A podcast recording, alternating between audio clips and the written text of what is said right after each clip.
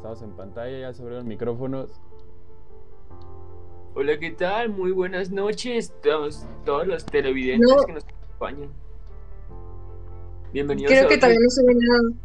Ah, es que va con un poquito retraso. ¿Cómo? Mm. Bueno, después de, Bueno, dale. de esta incómoda este, intervención de nuestra compañera, podemos proseguir a seguir diciendo noches a todas las personas que nos acompañan en esta nueva edición de su podcast Sinestesia. Mi nombre es Josué Ibarra y ahora me acompaña como siempre mis llamados amigos Carlos y Alex. Pero en esta ocasión nos acompaña una invitada muy, muy especial. Y Así es, así es. caballeros que somos, pasamos a presentarla. Ella es Evelyn Najar. ¿Cómo estás, Evelyn? Muy bien. Me siento emocionada y un poco nerviosa, la verdad, pero muchas gracias por preguntar y sobre todo por invitarme con ustedes. Me gusta mucho hablar con todos ustedes. Muchas gracias. ¿Y ustedes cómo están? Bienvenida, bienvenida. Muy bien, muy bien. Gracias. ¿Cómo se encuentran Carlos y Alex? Sentado, ¿y tú? Yo me encuentro bastante sentado y un poquito frío de la pelona, pero pues para eso mismo ya tenemos un poquito de aquí de calefacción. Pues, un gustar. Creo que va a ser un buen día para dar novedades. Mande, Alex. No, nada, nada. Ah, ya. Ah, no. Eh, no dijiste cómo estás. ¿Cómo estás? Ale- Alejandro está bastante. eh, Ale- Alejandro es un poco budista, él no está. Él solamente es. Está bastante sediento lo que vemos.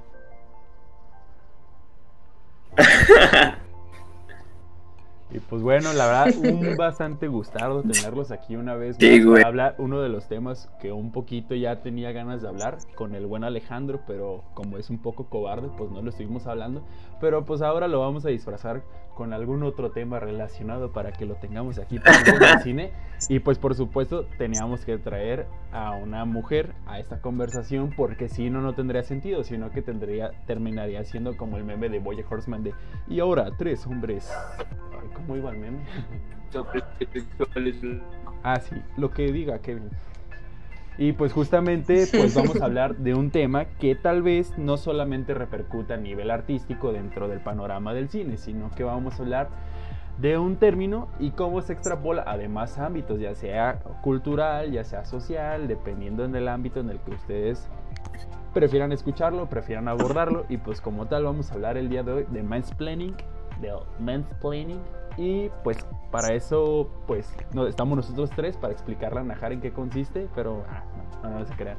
Este, pues justamente vamos a andar hablando de eso, que más o menos, si quieren dar, este, más o menos, ay, este, su, su propia introducción acerca de qué consiste el tema o algo así para poder abordar el tema de una manera un poco más didáctica y centrarnos directamente a lo que trata el podcast de hoy. Así que, como ven? Muy bien, muy bien. Muy de acuerdo.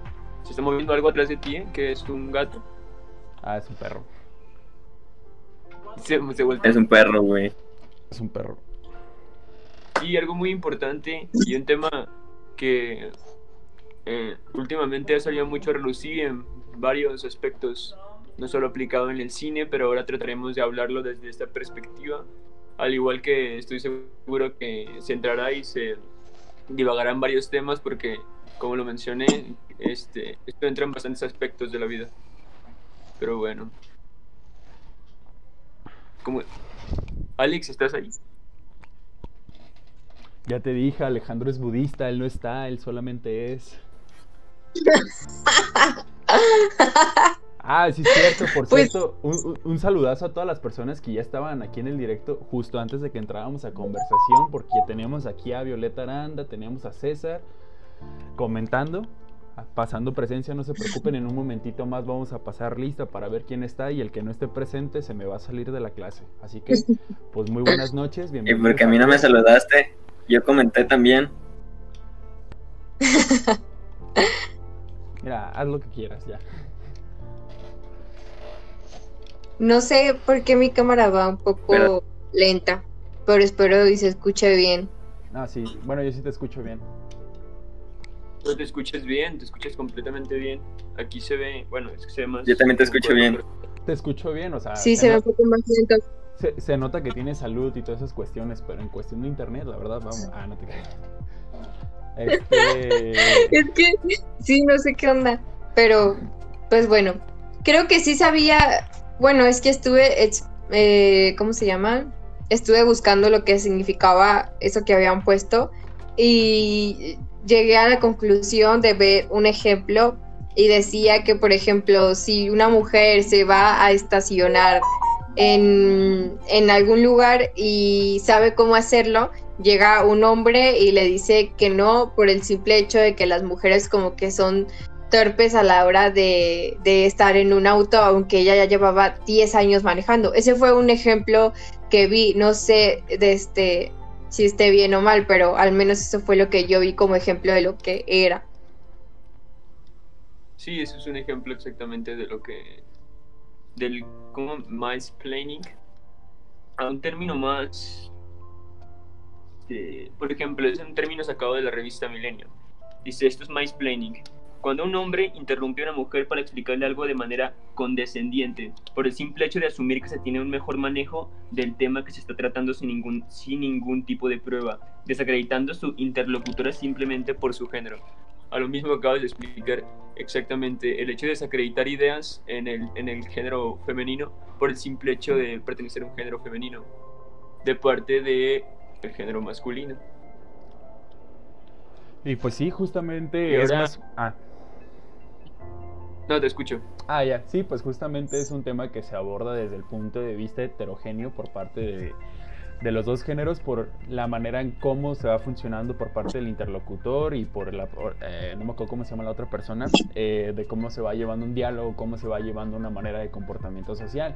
Y como tal, pues este vamos a abordar un poquito de temas un poquito más pragmáticos, pero pues hay que recordar que es un tema relacionado con el cine. Y al final de cuentas, si, todo, si somos un poquito conscientes con respecto a cómo funciona el conocimiento de todas esas cosas, pues todos sabemos que todo es el reflejo de algo. Y como tal, el mismo arte es función para demostrar el inconsciente o el consciente de lo que tenemos a resplandecer dentro del panorama social y cultural. Así que, pues en este de- dentro de este ámbito, pues vamos a hablarlo dentro del panorama de artístico en el caso del cine de esta vez, la cual pues sí hay una manera que a lo mejor no es completamente explícita, pero sí implícita a la hora de mostrarse. Ya no sea como mostrando este enteramente la desacreditación de la mujer, sino la visualización de cómo es percibida ella desde un punto de vista un poquito más eh, patriarcal, desde el punto de vista, por ejemplo, masculino, por el hecho de decir que mm, al final de cuenta yo tengo mi percepción de yo,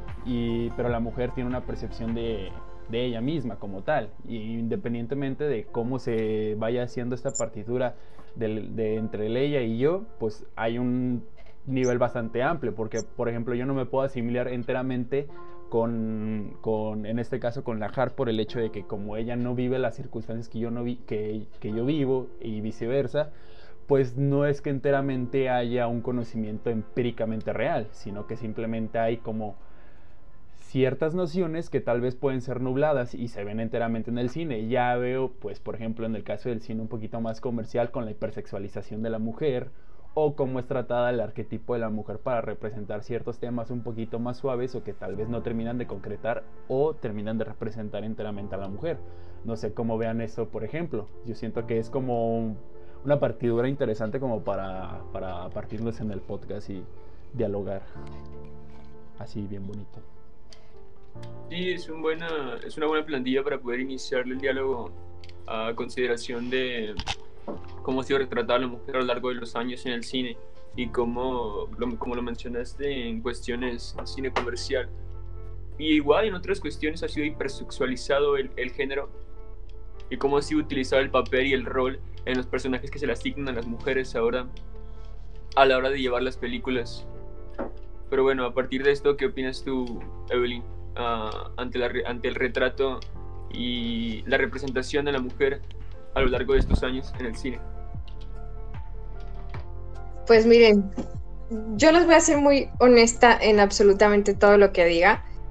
Y creo que hace bueno, muchos saben a lo mejor que mi novio estudia teatro y entonces allí hay cierto tipo de actuación y sabemos un poco más de cosas de actuación y todo eso por lo mismo, ¿no?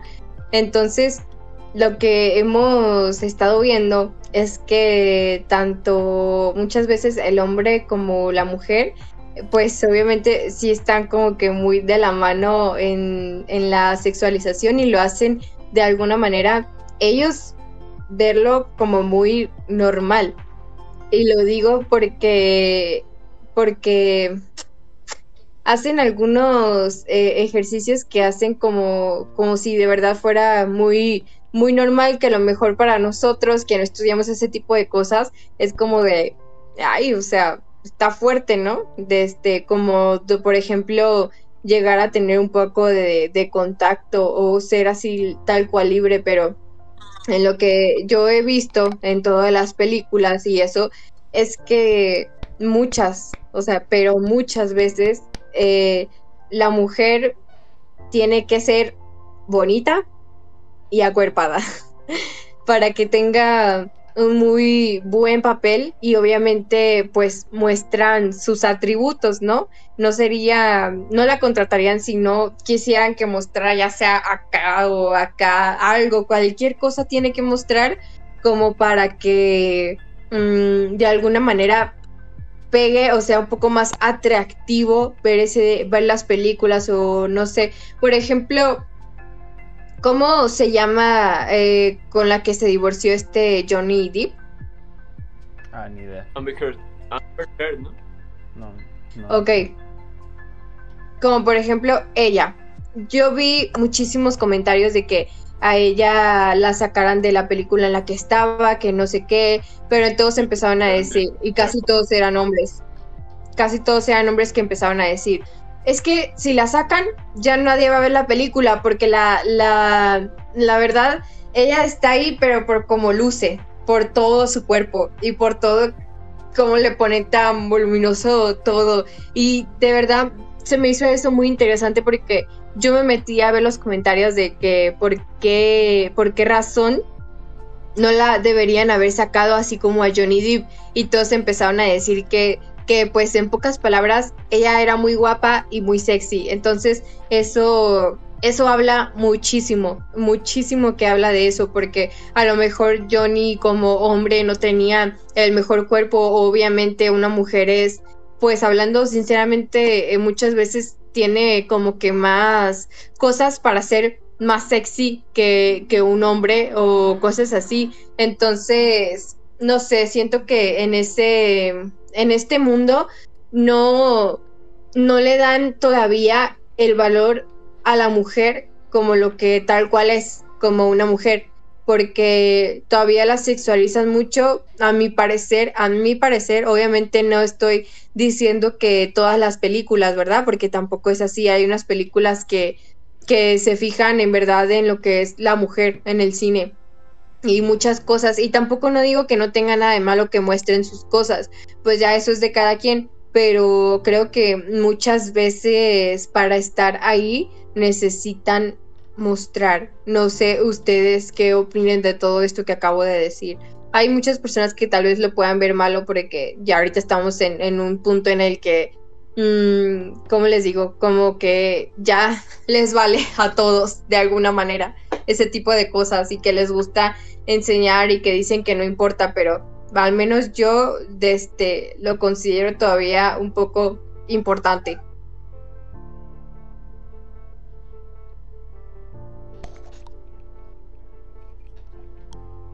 yo, ¿Qué? Yo, yo pido hablar. Ah, ok. Ah, pues sí, justamente, pues si tenemos bastante en cuenta todas esas nociones que tú estás diciendo y el cómo es vista la mujer, pues independientemente de que digan o que traten de igualar en todas las redes sociales como el argumento un poquito más igualitario por el hecho de que, pues mira, Johnny Depp también por estas cuestiones tuvo que haber salido del rodaje o algo así, sino que simplemente hay una carencia de retórica ahí porque realmente no están justificando enteramente ese tipo de de conflictos que se encuentran a la hora de, de ser mostrados en la pantalla, independientemente de la vida privada de esas, de esas dos personas. Porque al final de cuentas, yo no digo que enteramente me tengo que poner en la perspectiva de alguien o algo así, en el conflicto o algo así, sino que realmente tienes que ser, pues, en cierta parte parcial, pero yo creo que al final de cuentas una de las naciones que tenemos que tener es que yo creo que si hay una de las mayores influencias o que más se necesita a la hora de hablar del argumento feminista, pues no es solamente, no, no considero que sea la igualdad, sino que enteramente tiene que ser la equidad, por el hecho. O sea, yo, yo, yo no me quiero poner de lado ni de uno ni de otro porque ni siquiera yo sé qué es lo que pasó o algo así y sabemos que en tanto las industrias pues tienen que moverse de acuerdo a la presión social o a la presión que están ejerciendo las demás personas porque al final de cuentas ellos son los que mueven la cartelera, ellos son los que mueven todo el box office y sin ellos pues prácticamente no hay cine comercial, no hay cine blockbuster. En esa cuestión pues realmente no podemos hablar mucho por la cuestión de que es un poquito ya más estandarizado, pero pues sí, justamente como que a lo que tú me dices, pues ya es más algo que puedes ir rastreando como desde la cultura un poquito más mm, setentera, que ya va un poquito más con la, liberal, con la liberación sexual, con la liberación del cuerpo, dejando ya de lado las estigmas ya sociales o puritanas que se tenía, por ejemplo, en el lado de Estados Unidos.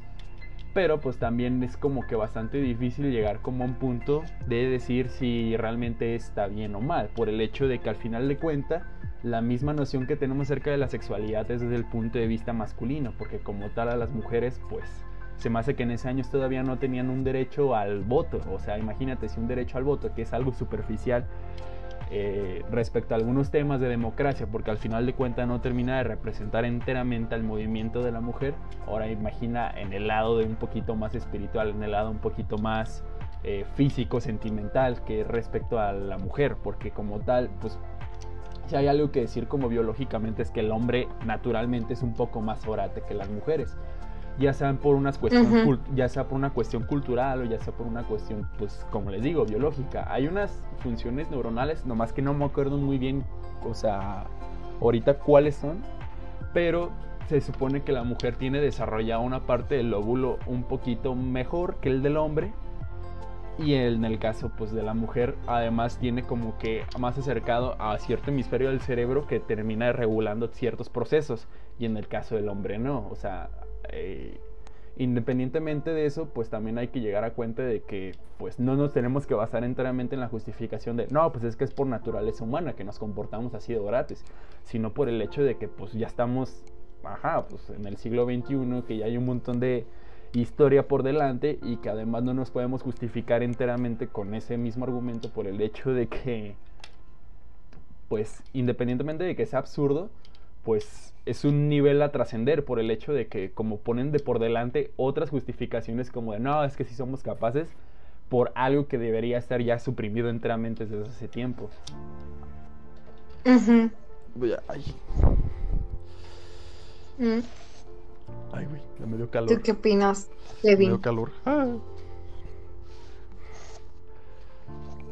Yo creo que tanto el sistema y cómo funciona el mundo socialmente a base de la integración que ha tenido la mujer al mundo a través de los años.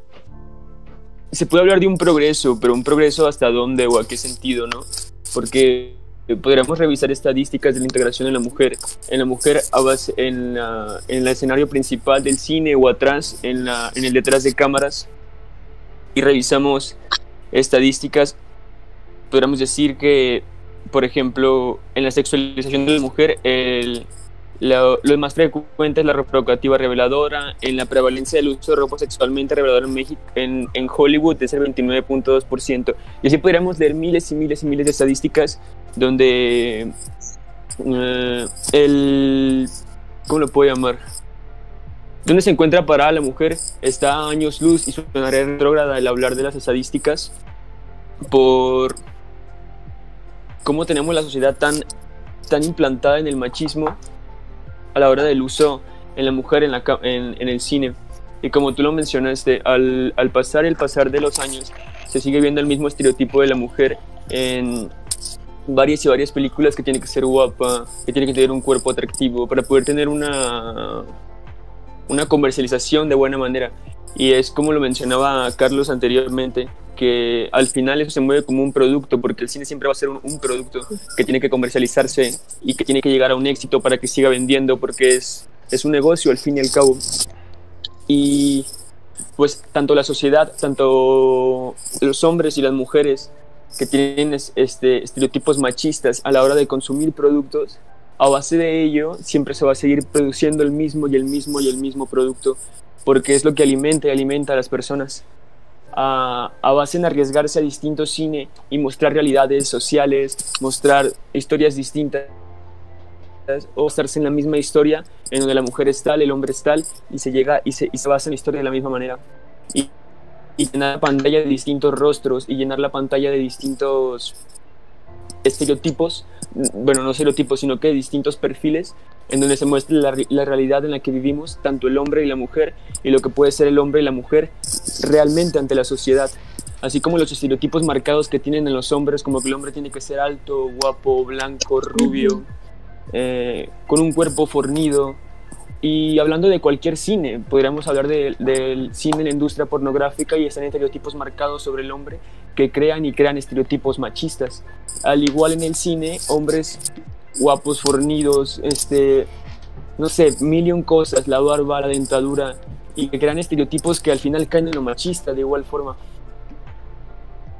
Pero no, no, tiene una comparación igual a lo que sufre también la mujer en, en el estereotipo creado en el cine, en donde la mujer tiene tal rasgo y cumple con varios estándares sociales para poder ser, para poder ser redituable ante la sociedad en el consumo.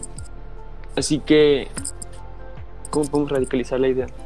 Yo creo que hay un mínimo progreso social en, en la cuestión de la integración de la mujer en la industria del cine, porque antes era un poco raro el ver mujeres nominadas en, la, en las ternas de directores y últimamente se ha, se ha visto un poco más eh, las nominaciones en ternas de directores, eh, viendo mujeres en esas ternas en lo que la gente, me- en los fenómenos que yo detectaba cuando veía eso, la gente decía que estaban nominadas por el simple hecho del género, estaban nominadas por el simple hecho de ser mujeres, crear una diversidad forzada.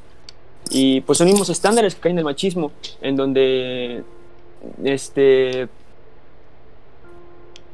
¿cómo lo puedo decir? Eh, mm, señalas, señalas los mismos, los mismos errores en el hecho de señalar que está nominada exactamente porque solamente es mujer y crear una crear una ay se me fue la palabra cómo lo puedo decir crear una Inclusión. una inclusión forzada exactamente como lo pasa con los, con los estigmas raciales con los aspectos étnicos y caemos en una en una bola en una bola en un círculo vicioso en que los, cuando quieres cre- crear un progreso socialmente, porque has tenido errores como lo ha sido las premiaciones en predominar, en predominar ternas con puros hombres. Y ahorita me recuerdo también un tema que había escuchado hace mucho donde ponían en, en la mesa el hecho de decir que por qué no juntaban las ternas de, de actor y actriz y juntarlas para poder crear una misma terna y decir, ¿sabes qué? Pues dominar y, y calificar de la misma manera a un hombre y una mujer en las actuaciones protagonistas. Creo que murió ese tema pero me acuerdo que ese, tema se había creado en las redes sociales. Me, me movió un poco las ideas, pero no, sobrepasó. Pero estamos acostumbrados a que se califiquen de distinta manera, tanto hombre y mujer en los protagonistas, en las películas, e igual en los actores secundarios. Pero en la terna de director, pues solo existe una y se, se hará diversidad entre hombre y mujer, que estén los mejores y se acabó. Pero sabemos exactamente que no se valora de la misma forma a veces los, las actuaciones de un hombre o una mujer atrás de la cámara o atrás en la producción.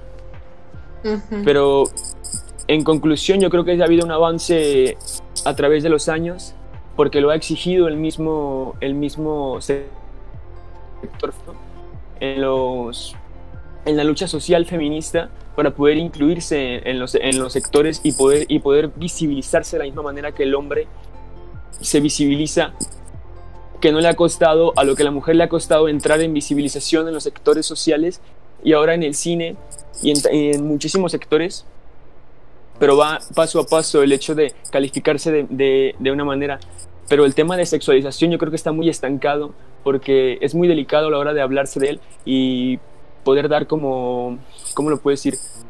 opiniones sin caer en, en críticas excesivas, en la violencia y tratar de manera, ¿cómo lo puedo decir?, efectiva la sexualización de la mujer, qué es sexualización, qué no es sexualización, qué es aceptable en la sociedad, qué no es aceptable, qué está bien o qué está mal, porque son temas que caen muy subjetivamente ante la opinión de las personas. Pero bueno, ya. Ok. Mi estimado Tú Alejandro. dijiste algo que... Ah, Ah, perdón. No, perdón, perdón. ¿Qué- qué No, primero Alejandro, yo tengo la idea de todas maneras aquí. Dale, Alejandro, dinos qué opinas A ver, tú. Alejandro, Ah, tú estás bien calladito. Perdón, pues estaba escuchando y aparte se me estaba trabando como que pero eh, eh, wow. muchas cosas Changos. que se me vinieron a la mente, güey, de ustedes estuvieron hablando eh, sobre, por ejemplo, cómo, cómo has visto a veces un hombre, güey, o sea, un güey eh, lo, lo critica Vas un poquito con lag, mi estimado camarada. ¿No tienes este Ethernet o...? Lo que piensa, por la- las cosas que pueda decir, güey. Y a veces una, una mujer, güey, es, eh, es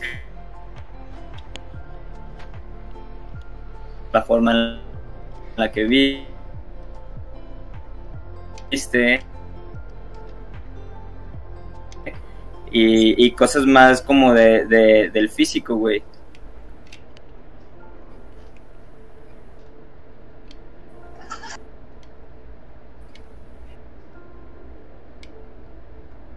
Escuché muy pegado, ¿verdad? Sí, sí, es más... Entendí físico. Muy boogie que habló sobre. ¿Te refieres al remarcando el hecho de. de el estereotipo que una mujer tiene que ser físicamente. Pues. Pues si no enteramente como de el argumento enteramente es superficial por el lado como nos percibimos o cómo tratamos de queremos ser percibidos a los ojos de la otra persona, no sé, este ahorita Najar quería comentar algo, eh, no sé qué querías decir. Ah, es que de lo que dijo Kevin, de que pues literalmente somos un producto, tanto hombres como mujeres, porque también en hombres eligen a pura hombre con muy buen cuerpo o muy buena cara o algo tiene que tener, que los ponen casi siempre, no digo que siempre, en papeles altos o cosas así. Entonces, eso que mencionó del producto me trajo a la memoria una plática que tenía yo con, con Ociel de que de que eso de que así se sentía a veces como como si de plano pues si fuera un producto y de hecho él mencionaba que él no quería formar como que parte parte de eso que que literalmente como que te vendes absolutamente todo de con cuerpo y alma y vas a mostrar y todo eso y por dinero. Entonces es como, pues sí, somos un producto y creo que es una palabra que, que describe muy bien todo este rollo porque está como que ese lado oscuro porque yo sé que hay personas, hay personas y muchas personas que no les cuesta nada, que, que sí les gusta hacer ese producto. Y más si se trata como de actuación y todo eso, lo, lo he visto, que hay personas que de verdad no les cuesta nada, pero pues eso ya depende como que de, de cada uno, porque pues por ejemplo en lo personal, a mí si yo me pusiera en ese lugar, creo que yo no permitiría eso en mí, pero yo sé que hay mu muchas personas que, que no les pesa, o sea, no les pesa mostrarse desnudos frente a muchísimas personas y, y que les pongan atuendos que, que remarquen todo ni nada de eso, no, no les cuesta nada, pero pues no sé, así como lo decía Kevin, eh, esto es totalmente un producto que a lo mejor no a todos les gusta a los actores, yo siento, ¿verdad? Ha de haber uno que otro que no les ha de gustar tanto. Porque también hay cosas buenas, obviamente. Hay algunas películas que son muy buenas, muy, muy buenas, y no cumplen como con ese tipo de estereotipos que tenemos usualmente en las películas. De hecho, cuando uno piensa en actor, muchas veces se imagina a alguien guapo o guapa. Es lo primero que se nos viene a la mente. Es muy guapo, es muy guapa, es muy acuerpado, es muy acuerpada, pensando en actor o en actriz. Y hay muchas películas que son muy buenas y no cumplen con esos estereotipos. Y yo pienso que, que se podría hacer muchísima más película con ese tipo de cosas. Aparte de que también, aparte de que rompes toda esa cadena, le das oportunidad a gente que tiene el talento. Tal vez no esos estereotipos que en algún momento todos tuvimos y tiene mucho el cine, pero tiene talento y creo que eso se debería de dar una muy muy buena oportunidad porque pues ahora sí como quien dice pues talento hay, pero pues no todos mm, lo saben valorar por así decirlo. yo creo que yo creo que bueno tal vez algo entraría para complementar eso sería que Tal vez hay talento, hay historias verdaderas, hay verdadero cine detrás de los estereotipos de Hollywood, de los estereotipos creados por las personas en el consumo de la comedia barata o cualquier película que sea algo comestible. Hay talento, pero la gente no paga a veces por ver talento. La gente paga por ver entretenimiento. La gente no, no, no se está preocupada porque, no sé, porque la persona que está viendo a través de la pantalla le, le haga conciencia social, le crea un sentimiento, simplemente lo desaburra dos horas o refiriéndonos a cualquier producto que estemos consumiendo y lo podemos ver en muchísimos lados, en muchísimos, no sé, redes sociales o productos de consumo como lo es YouTube y derivados donde pasas el tiempo y te divierten, que tal vez no es personas con talento o de verdad o verdaderos artistas, pero son cosas que entretienen a las personas de fin y al cabo. Y a veces no valoramos en lo que invertimos el tiempo o a quién le damos, no sé, por así decirlo, fama, crecimiento, a personas que en verdad vale la pena, que contribuyen a la sociedad en algo efectivo y que contribuyen a un progreso social para llegar a, a distintos, ¿cómo lo puedo decir?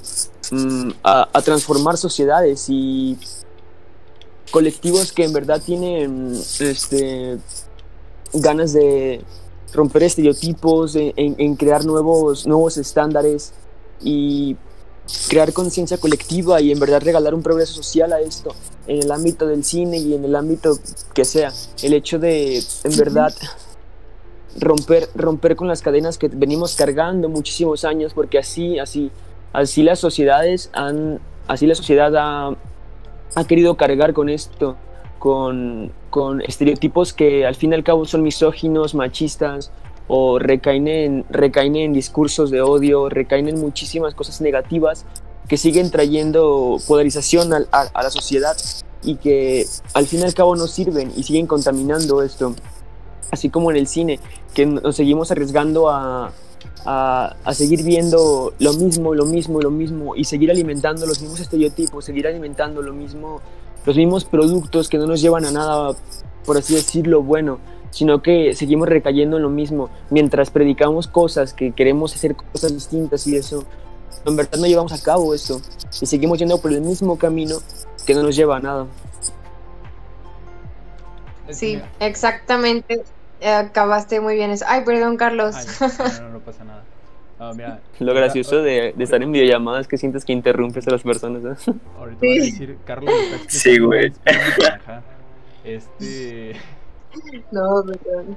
No, mira, es que yo siento, yo considero que la, el problema que aquí, o sea, a lo mejor es un poquito más de raíz por el hecho de que todavía no hay como un reconocimiento individual, pues valga la redundancia, del individuo como tal, porque pues, por ejemplo, nos podemos basar ya un poquito dejando de lado ya como las estratagemas sociales, sino como que basarnos un poquito más, pues, en lo que tenemos, especulamos como lo que en qué consiste el individuo, oye, cómo se tiene que formar a partir de todas las características que lo envuelven. Por ejemplo, tenemos este modelo cartesiano en donde pues ya se sabe en el famoso dicho que tienen de entre tanto, a ver, ¿cómo va? Entre tanto pienso, en tanto existo. Por, e, ergo corgito sum, que más o menos consiste en el hecho de que tú, al ser un ser pensante, al ser un ser que puede poner en duda varias cuestiones, pues tiene la capacidad de poder de poder razonar el hecho de que es consciente de que existes, pero pues también también hay que tener en cuenta que hay otros tipos de modelos de poder entender ese tipo de percepción hacia uno mismo y hacia los demás, que es el modelo hegeliano, que habla un poquito más de justamente, no más que en el caso de hegeliano va un poquito más producto de su época, ya sea por el imperialismo en el que él estaba viviendo, en el que es como percibido a partir del esclavo y del dominante, porque es una cuestión de que si yo quiero ser percibido como tal, pues no solamente me tiene que bastar la percepción que yo me tengo hacia mí mismo, sino que alguien más tiene que reconocerme a mí como un mismo individuo y así y tanto y viceversa. O sea, te refieres a te refieres como a más contemporáneo como a la aceptación social, el sentirte aceptado. No, mira, este es que es más o menos como por una forma de cómo vamos individualizados a la forma de socializar por el hecho de que pues yo soy yo y enteramente lo que existe es eternamente yo, pero pues eso ya se va remontando como años después, porque al final de cuentas pues lo que decía Hegel era el hecho de que pues en ese caso digamos la clase dominante pues digamos sea el monarca, sea el aristócrata y que años posteriores podría ser ya el burgués, pues si él quería ser percibido como un ser poderoso pues tenía que ver a alguien el que lo considera como como el ser poderoso y así viceversa, o sea tiene que haber un ah, reconocimiento por ambas partes pero en ese caso pues ya tenemos que pasarlo en un plano un poquito más moderno. O sea, yo sé que Najar existe porque a lo mejor pues yo la estoy viendo aquí físicamente, yo la estoy viendo que está conversando conmigo y porque a la vez ella me está consiguiendo el derecho de que yo existo para ella. Porque como tal nos estamos haciendo un reconocimiento mutuo y como tal pues a partir de ahí nos podemos individualizar como tal.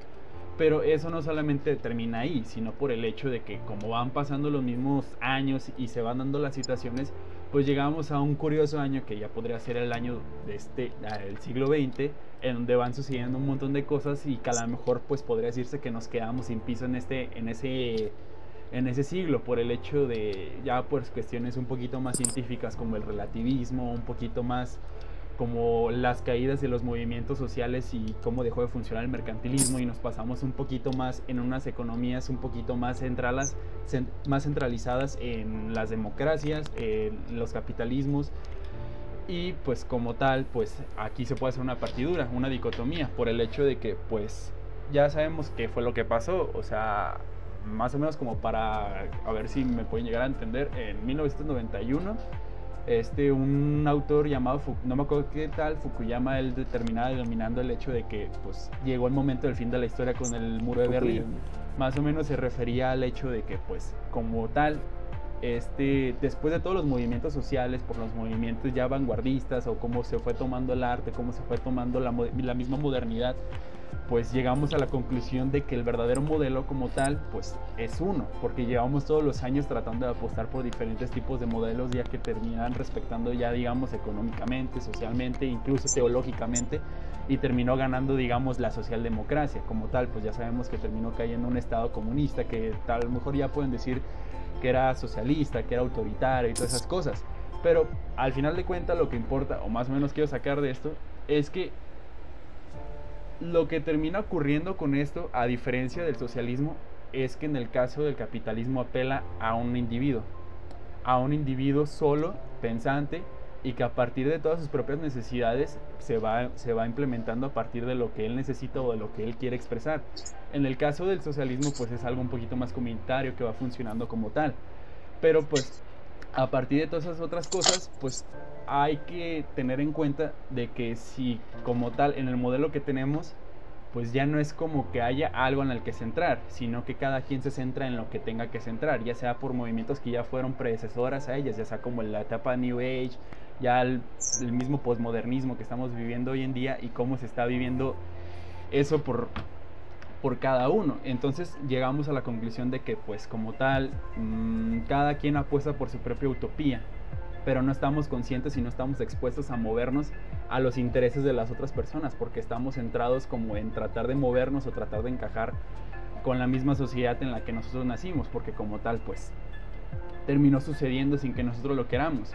Y eso puede crear pues, ya las, las conocidas ideologías únicas, las burbujas ideológicas en el que como tal pues Mm, a ver, si quieren váyale dando para irme reorganizando porque como que me estoy revolviendo.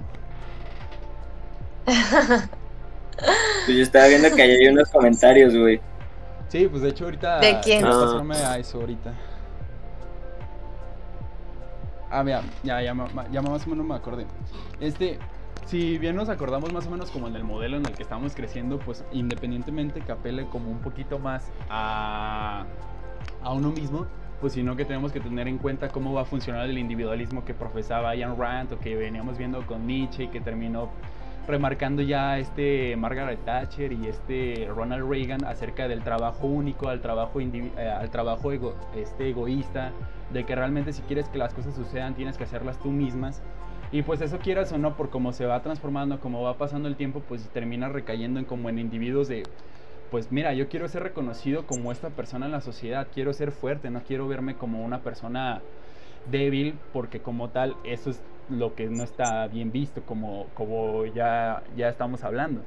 Y eso, pues ya si lo pasamos en, en los géneros, pues termina como impulsando como al género masculino como un poquito más ególatra, un poquito más narcisista al afirmar o al afirmar o al decirse este con el derecho de decir, pues mira, yo no estoy haciendo unas yo no estoy teniendo actitudes machistas, yo solamente estoy siendo pues yo, que es lo mismo lo que la misma sociedad me está exigiendo. Yo solamente estoy tratando de impulsarme independientemente de eso, pero pues lo, el problema es que no estamos siendo conscientes de cuáles estragos está generando esto. Y como tal pues la mujer pues es la que está recibiendo como tal todo este mismo daño por el hecho de que pues este tenemos que asimilarnos un poquito unos con otros dejando de lado como esa misma individualidad por el hecho de que pues no nos va a llevar a nada. O sea nos está llevando a como a todos estos conflictos que no tendrían que existir como tal pues por, por falta de retórica no sé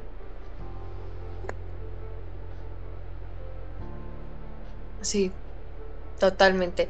Bueno, antes de decir lo que yo iba a decir, eh, no sé si Alex iba a leer unos comentarios. sí Alex dale, dale. Ah, no, yo iba a dejar que Carlos los leyera.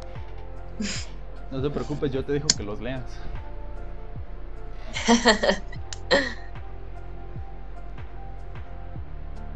A ver, aguanta, pues.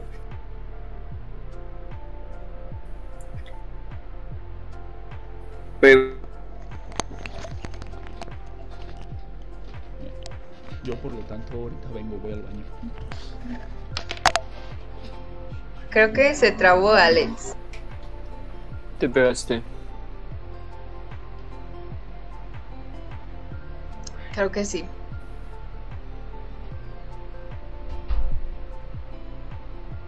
Alex, Si quieres Eh. ayuda a leerlos.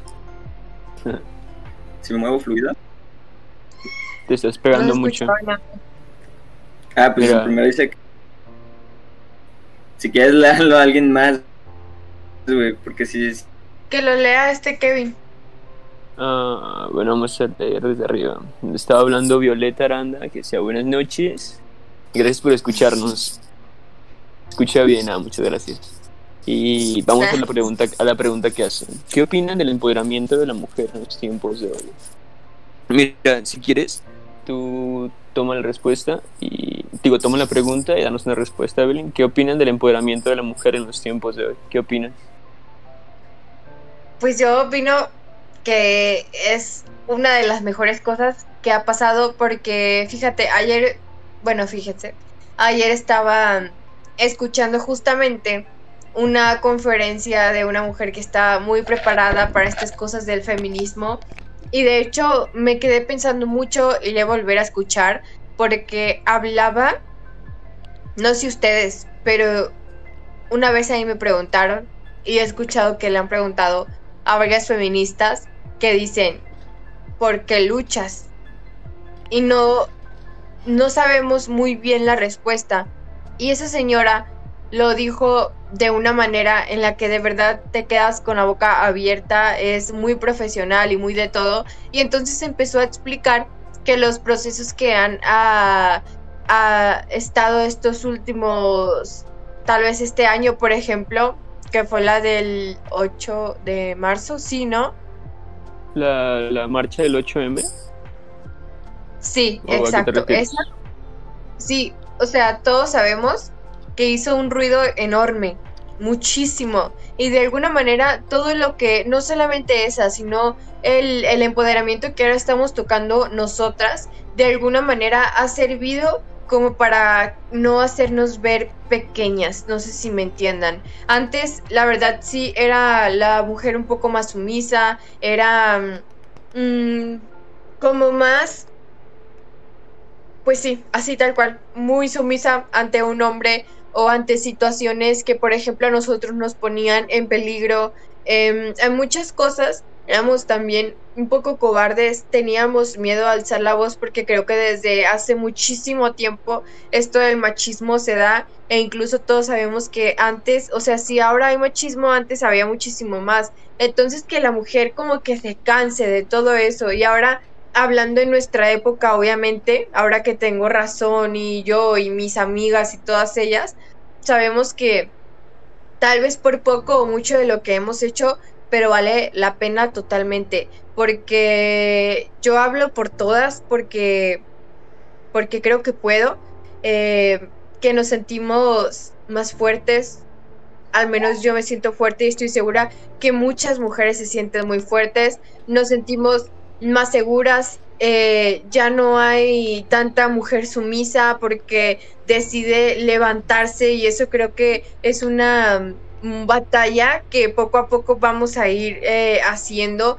porque de todas maneras creo que los resultados, por poco o mucho que ahora son, son muy buenos. A mí me encanta que la mujer haya tomado ese papel porque creo que como decía este Carlos, hay al- en algunas maneras hay más equidad, no igualdad, hay equidad. Y para mí eh, se me hace muy bien que la mujer esté tomando un poco más de empoderamiento, porque creo que es algo que hacía falta y creo que es algo nos hace un poco más humanos a todos, porque no éramos humanos, hablando de que lo somos así, pero sentimentalmente no lo éramos. Y creo que esto nos ha ayudado a todos para que lo seamos un poco más. Eso es lo que yo pienso de que se me hace bien el empoderamiento que ahora está tomando la mujer y espero que sea por mucho más.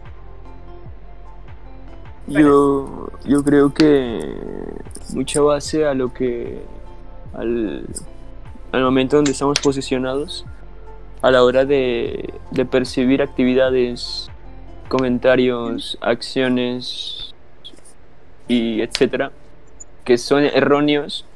Yo creo que algo del el privilegio que gozamos en estos tiempos es poder detectar todos estos como acciones que son erróneas. El privilegio del que gozamos ahora es saber que están mal o saber que son reprobables muchísimas de las, de las acciones que toda la infancia y parte de nuestra pubertad.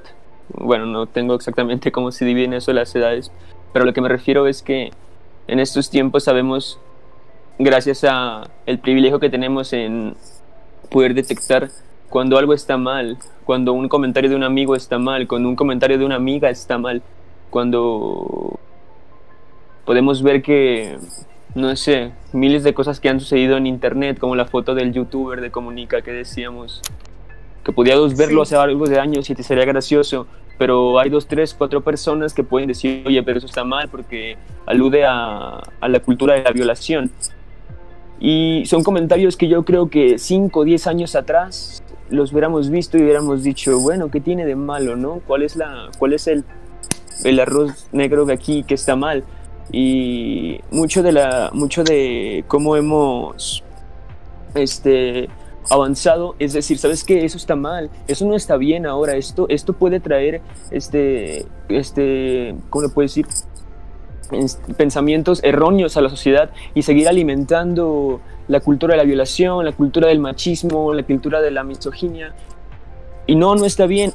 Al igual que el comentario de un amigo, de un familiar, y rompiendo la barrera de decir, será mi familiar, será mi amigo, pero está mal y eso es, es una acción equivocada porque yo creo que todas las personas hemos tenido comportamientos machistas, racistas, clasistas, todas las personas, nadie está exento en haber hecho ese tipo, pero el cuestionamiento y el paso que te pone un escalón arriba, es decir, sabes que esto está mal cuando lo provocaba de esta forma, o percibir a esta mujer de esta forma, o hacer comentarios de esta mujer de esta forma, o mil y un casos que se pueden dar y reevaluarlos y decir, sabes que esto está mal, esto no está bien.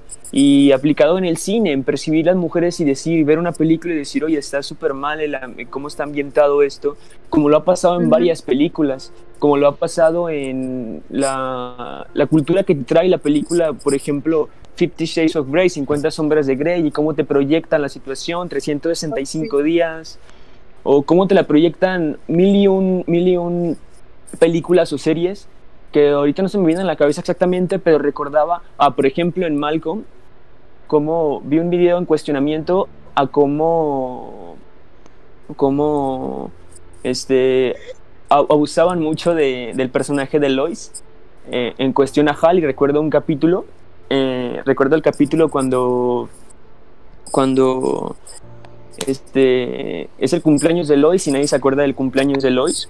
Y bueno, si no, no sé si lo hayan visto y que todos, todos van y la buscan y la encuentran en un campo de bateo a Lois. Y, y Lois les empieza a... Sí, que se agarran a madrazos con unos payasos, ¿no? Sí, que se agarran a madrazos con unos payasos, exactamente ese capítulo este, y Lois este, les cuestiona que cómo pueden no haberse acordado, cómo pueden ser tal y cual y tal. Y me acuerdo que ella les empieza a decir que no sé si encargó, voy a decir comentarios parafraseando, pero más o menos era así, que no, no sé si no se dedicaban a juntar tal cosa, limpiar tal de la casa, obedecer de tal forma. Y les, y les dice, les menciona Hal, ay, los, ay Lois le dice, nunca vamos a poder hacer todo eso que nos pides pero te prometemos nuestro eterno obedecimiento, no me acuerdo si se lo menciona así, ¿no? Y, me lo encontré en una publicación y decía que los tintes machistas que tenía Malcolm, ¿no? La serie. Y eso me... Ese fue el que se me quedó, que me retumbó en la cabeza y dije, bueno, es cierto, ¿no? Al final, pues está diciendo que el hombre es incompetente para tener actividades en la casa y que tiene que depender del hecho de que una mujer se las esté recordando rutinariamente. Y bueno, pues yo cuando lo vi por primera vez, pues me di risa, ¿no? Y tal vez hasta yo haya pensado, bueno, es cierto, no somos tan estúpidos que a veces como hombres, cuando no valoramos como la rutina diaria en la casa, de que lavar, planchar, cocinar, que estamos acostumbrados, la mayoría, no quiero caer en el cliché ni, ni caer en el hecho de que Ah, que sim, ¿no? Que, que, quiere quedar bien. No, pero pues bueno, todos hemos tenido el error de esperar siempre con que la ropa esté limpia, sin hacerlo yo, que la comida esté hecha sin hacerlo yo, o sin contribuir en una u otra cosa. Y hay muchísimos, hay muchísimos, perdón, estaba leyendo un comentario, hay muchísimos series o películas que te replican acciones que a veces están totalmente normalizadas, pero creo que es un poco complejo estudiarlas desde, desde una perspectiva correcta y decir, bueno, el temporal histórico, el tipo de comedia, el sarcasmo y demás. Pero yo creo que estamos en una vara muy delgada en la crítica que hacemos como sociedad ante estos cuestionamientos, ¿no? que unos pueden caer en lo absurdo, otros pueden caer en válidos. Pero yo creo que la tarea que tenemos como, como ciudadanos, lo siento, es este eh, siempre estar atento a, analizar las situaciones. Y obviamente no estamos exentos en equivocarnos, pero siempre tratar de analizar las situaciones y ser críticos ante cuestiones de que eso está bien, esto está mal, cómo, cómo percibo esto. Y bueno, ya, ya me quedé. Sí, es exacta. Yo pienso exactamente lo mismo que tú. Creo que para cambiar este tipo de cosas es algo muy importante, tenemos que hacer algo muy importante y que es muy, muy difícil, que es antes para que todo esto cambie, primero cambiar nosotros como sociedad, porque si nosotros no cambiamos como sociedad, todo va a seguir eh, siendo exactamente lo mismo, todo, todo, todo.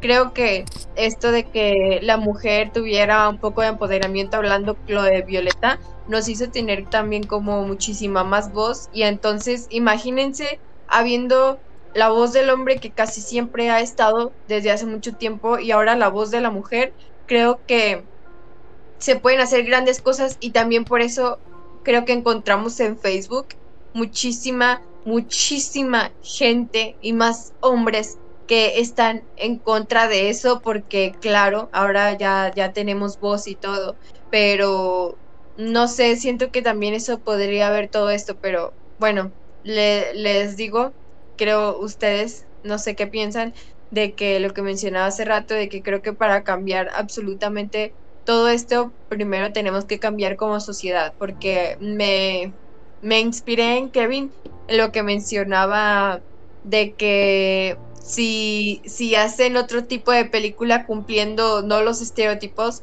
es muchísimo menos comercial, como por ejemplo la de Roma, que hubo mucha gente que, que criticó y que estaba aburrida y que no sé qué y que no sé, muchísimas cosas y casi todas trataban como que de este tipo de tema que fue justamente lo que dijo Kevin.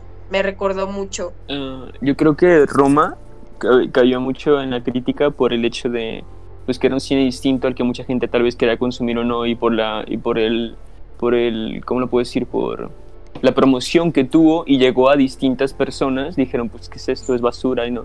Pero yo creo que lo que se puede rescatar mucho de ahí fue la crítica que no iba de lleno al hecho de que la película no te gustaba, sino la crítica que iba disfrazada de tintes clasistas, en decir que por qué una persona sí era protagonista de algo así, cómo una persona puede tener esos alcances. Y me acuerdo mucho de un actor de Televisa llamado Sergio Goyri, que se viralizó mucho un video en internet que lo filtró creo que una pareja de ella que estaba en una mesa platicando y creo que él mencionaba, voy a parafrasear, me acuerdo la idea que tenía de que como una india que había subido un cerro, no sé qué, había llegado a los Óscares y comparándola creo que con la carrera que tenían ellos en Televisa haciendo tantas y tantas novelas y cómo ella podía, cómo ella había llegado a esas instancias de pues de la fama, la élite de la fama, ¿no? El caer en el llegar a los Óscares y y bueno, yo creo que ahí recae la reflexión en decir que ahora en una mujer indígena tuvo una, un espacio tan grande en la élite en la élite electoral y cómo salió a relucir muchísimos muchísimos el típico comentario que es no es por racista pero no es por homofóbico pero no es por no es por machista pero y, y de eso estábamos llenos, ¿no? En las opiniones que, tenían a base de Roma en muchísimas y muchísimas este, aspectos. Y también el hecho de que esa mujer está allá, cómo puede llegar a esas instancias teniendo esto, cómo otras mujeres podían tener esto, por qué ella y no ella, por qué ella y no esto, o sea, siempre hay un pero en muchísimas cosas. Me acuerdo que creo que le dieron un espacio para escribir una columna en el New York Times y ¿por qué ella en un periódico tan, tan? O sea, ahí tenía un poco de razón el hecho de decir que en un periódico de ese estilo, que representa tanto la supremacía, no sé, pero bueno, pero todavía un pero, y cómo ella sale en, en, acuerdo que en la revista Vogue, no sé cómo se pronuncia exactamente, y miles de los, de los estándares en cuando sale a relucir una sociedad que está llena de tintes clasistas, racistas, homofóbicos y machistas. Voy a, creo que voy a leerlas. Las críticas era, era por su apariencia, ¿verdad? Pues bueno, lo que yo vi en las redes sí estaba muy, lleno. Sí, la mayoría creo que sí. Estaba lleno de sus comentarios hacia. ¿Qué ibas a leer no, comentarios? Que iba a leer un comentario de una persona que estaba escribiendo hace rato y quiero leerlos. Bueno, primero voy a leer el de César que seguía que decía: Confío plenamente en que haya cambios en los estereotipos de en el cine. Pues sí, yo creo que Queremos que eso revolucione de una manera efectiva y que se llegue a un punto donde se dejen de cumplir estereotipos para poder realizar películas y realizar la línea donde estamos acostumbrados a recibir los productos que al fin y al cabo no dejan de ser pues muy banales. ¿Qué, tan difícil crees que, que sea o sea... Es que, bueno, a mi opinión yo creo que lo, no, no, no va a ser lo difícil, sino que yo creo que siempre va, va a caer en el típico de, pues si no consumimos eso no se va a producir porque no le estamos causando ventas, y es como lo que decía Carlos, o sea, algo funciona a base del consumidor siempre, del receptor del producto.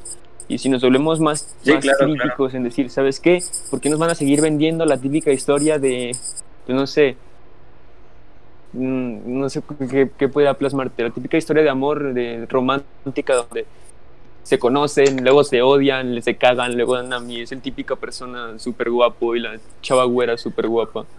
No manches, Frida. decir, bueno, esto no- O sea, sí, sí, sí. O no sé, a lo que estamos aquí en México acostumbrados como los productos que a veces dejamos de lado porque nosotros como jóvenes ya no consumimos, pero hay muchísimas personas que todavía se sientan a consumir los productos que te, que te da Televisa, ¿no? Las típicas novelas donde la chava es pobre, luego llega y conoce a un rico, pero no sé, o sea, todas esas historias que nosotros veíamos de chico porque al fin y al cabo pues, no teníamos otra cosa que ver o era lo que nos, nos ponían en la televisión y nos daba igual verlo, ¿no? Lo veíamos, ¿no? Sí, y sí. Que llegue un punto donde tanto la televisión este, local, nacional, este, te sigue sacando los mismos productos y sin una, sin una trascendencia, sino que te sigue dando las mismas historias, es porque la gente pues sigue regalando el rating exacto. Pero es muy difícil que se lleve una revolución, ¿cómo le puedo llamar? Una revolución, no sé, cinematográfica, por así decirlo, en donde en verdad esto se desmantele y digamos, bueno, estamos en un, en, en un punto donde, donde las personas ya no consumen lo que seguimos dando porque estamos muy apegados a algo, pero es que cae mucho en los gustos de las personas. Es como cuando te preguntan, oye, ¿qué película me recomiendas? Y tú te, y, yo te quedas como de, bueno, pues yo te podría recomendar las películas que a mí me gusten, pero yo, no, yo desconozco cuáles son tus gustos exactamente, como para que en verdad te pueda decir, ah, mira, ve esto, no te va a gustar si no te gusta ese tipo de género, ese tipo de películas. Pero siempre yo creo que va a recaer en el consumo y el consumi en, en el, en el vendedor y el consumidor, en seguir comiendo algo que en verdad dices, bueno, esto recae en la misma cultura o en, en lo mismo. Ojalá que algún día sí cambie ese tipo de cosas. Bueno, yo también tengo la esperanza, pero porque a veces cuando uno tiene ese tipo de, de sueños, hablando de un poco cosas más privadas, a, a lo mejor y puedes lograr algo, ¿no? Pero el chiste es intentarlo. Espero que algún día la sociedad esté un poco más lista como para dejar de caer en este tipo de cosas y dar fama a gente que que pues no la merece tal cual como a lo mejor otra persona. Por ejemplo, se puede ver mucho en el contenido de, de YouTube que, o Facebook, que en- entre más mensos sean los videos, más fama tienes, mucha fama.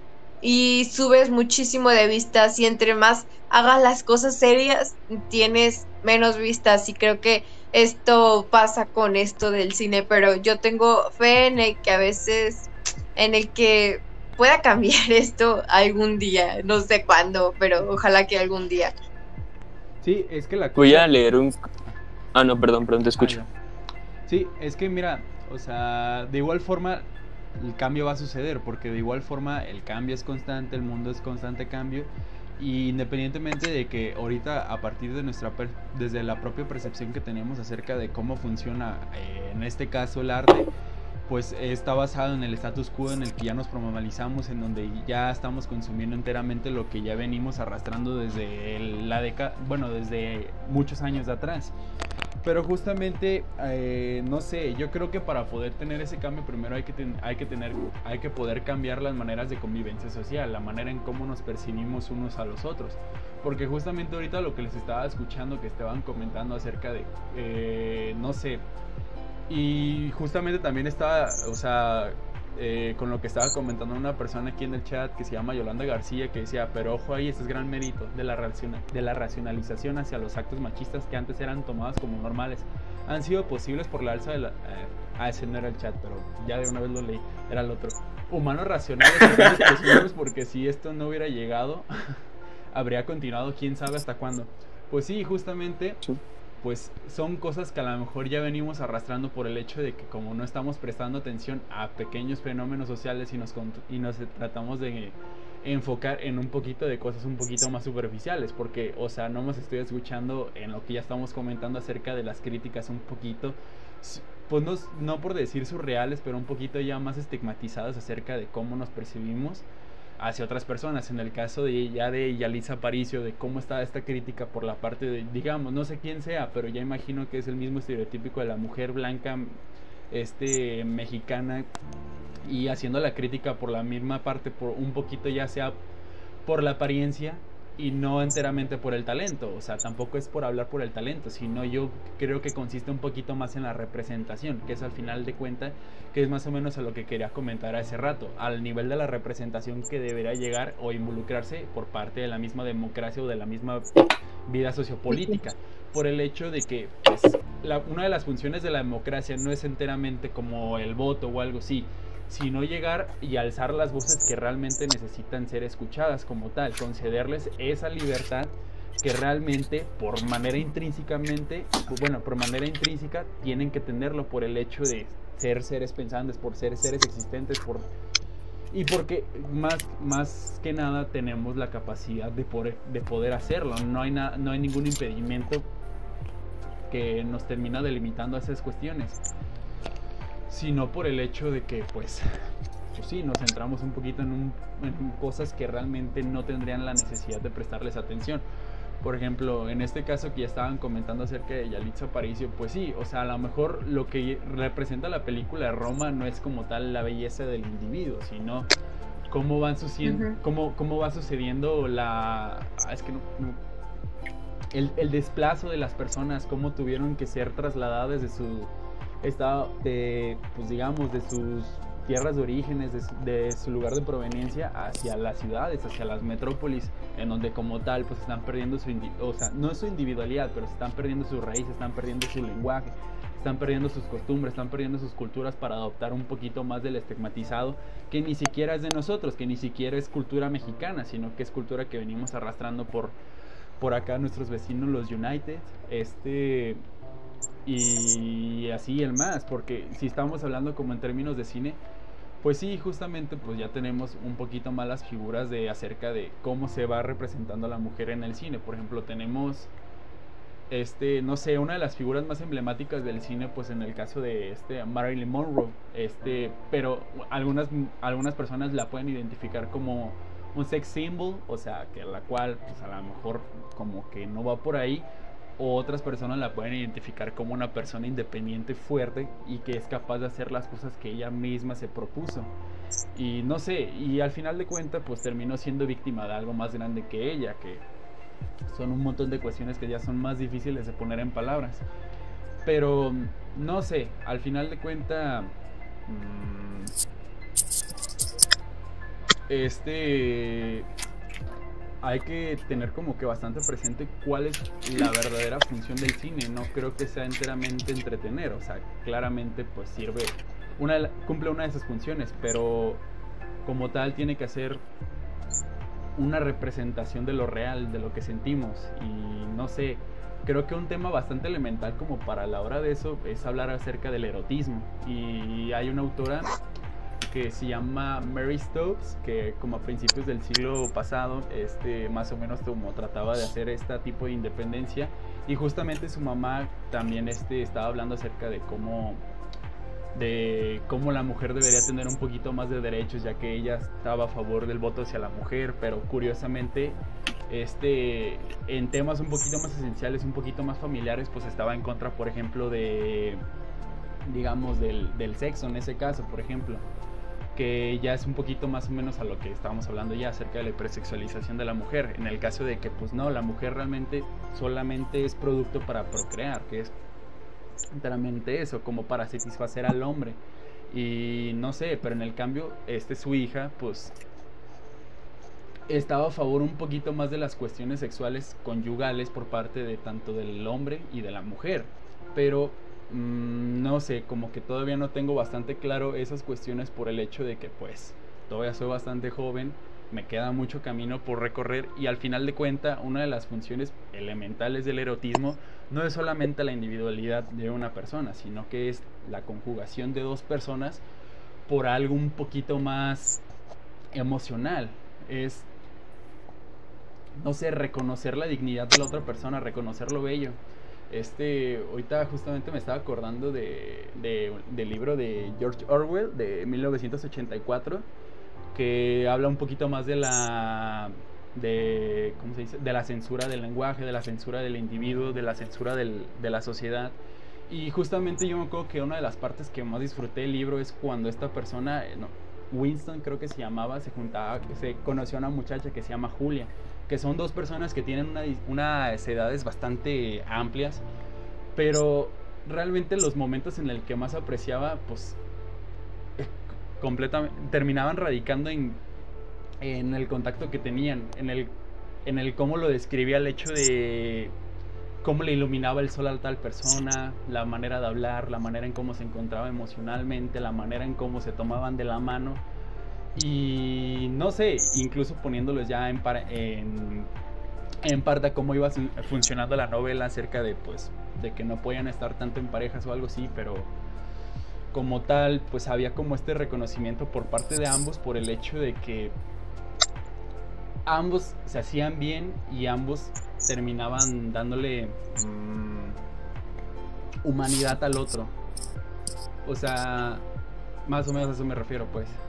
Y en el cine, pues, se puede dar todavía mucho más ejemplos, porque no sé, no es lo mismo que hablemos como de una película, digamos, ya comercial, que ya mencionaron varias, a que no sé, hablemos un poquito más de, no sé, me acuerdo de una película que se llama Persona de Bergman, que habla acerca de una mujer que tiene que ir a cuidar a otra, bueno, que es una enfermera que tiene que ir a cuidar a una mujer, pero esta misma mujer está, sufriendo por bastantes conflictos y trata de hablar como un poquito del tema más del conflictos que surge a las mujeres. Y en el caso, por ejemplo, del lado este masculino del hombre, pues podría llegar a las, oye, pues las mujeres pasan los mismos problemas que nosotros, tienen el mismo psique que nosotros, tienen los mismos efectos, eh, los mismos efectos este, psíquicos que el hombre y entonces, ¿cuál sería la diferencia? ¿O por qué como tal no les damos todavía ese reconocimiento que como tal, por manera propia, deberían tenerlo?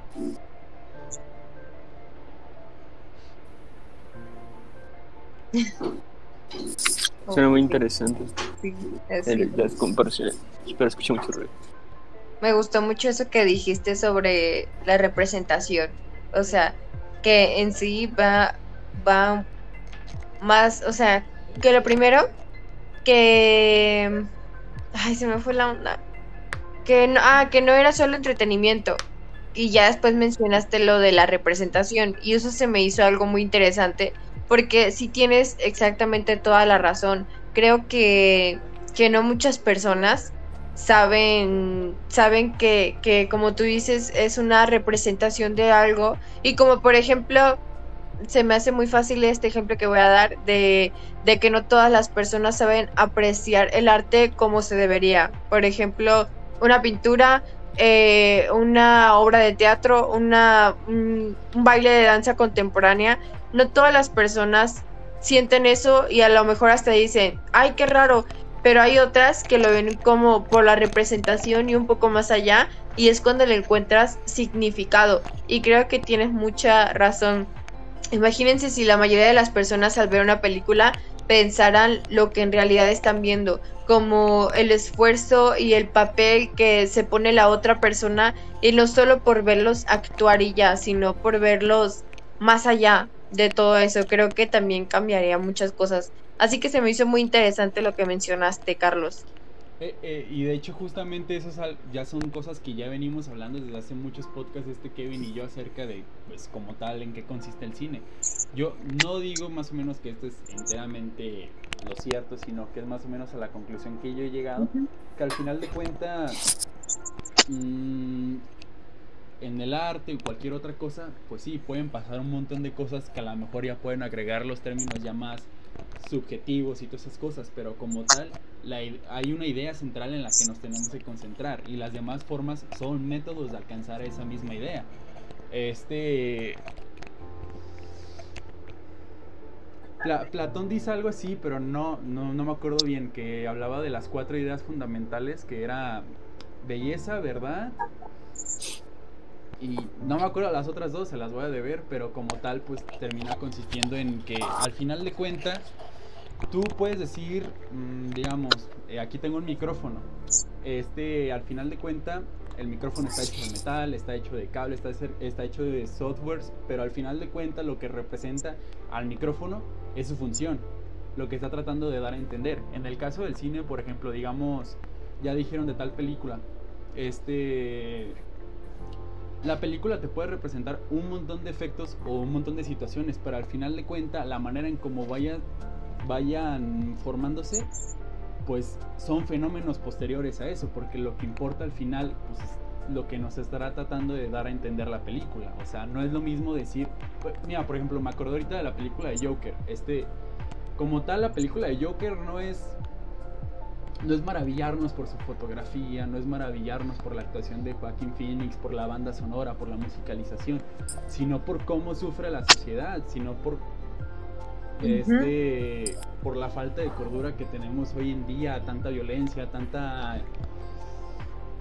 a tanta agresión, todas esas cuestiones, este ya son, o sea, hablar ya de la música, hablar todas esas cosas, pues ya son posteriores, son una manera, como dice Mozart, de alcanzar la divinidad este, no sé, este, o sea, yo a lo mejor ahorita me puedo poner a escribir, eh, digamos, una obra de tal cosa y le puedo agregar un montón de historia que ya a lo mejor ya se pueden ir agregando acerca de cómo funciona un guion, acerca de cómo va la estructura narrativa, pero lo que termina importando es una sola cosa, y es al final de cuentas que lo puedes terminar pasando al, al, argumento acerca de, del feminismo, la representación femenina en la mujer. O sea, por ejemplo, como ya estuvieron hablando al principio acerca de... ya, Yolanda ya, ya, lo puso, templanza, prudencia, justicia y fortaleza. Sí, e, era justicia lo de verdad, sí, cierto.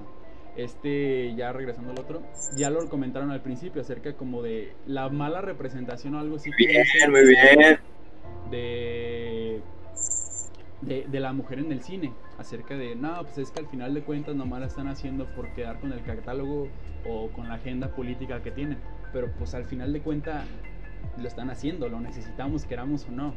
Este, por ejemplo, el año pasado salió esta película de Harley Quinn que mucha gente la criticó de que no, es que realmente pues la película nomás está para vender para las mujeres y esas cosas, pero pues al final de cuentas hay que captar la idea principal, la esencia de esta misma, de, oye pues necesitamos más cine en donde participen más mujeres, en donde les tengamos que dar un poquito más de participación, en donde independientemente de la historia pues ya las tenemos aquí, de igual forma ya tiene como el primer granito de arena como para poder seguir avanzando y que tengamos mejores historias.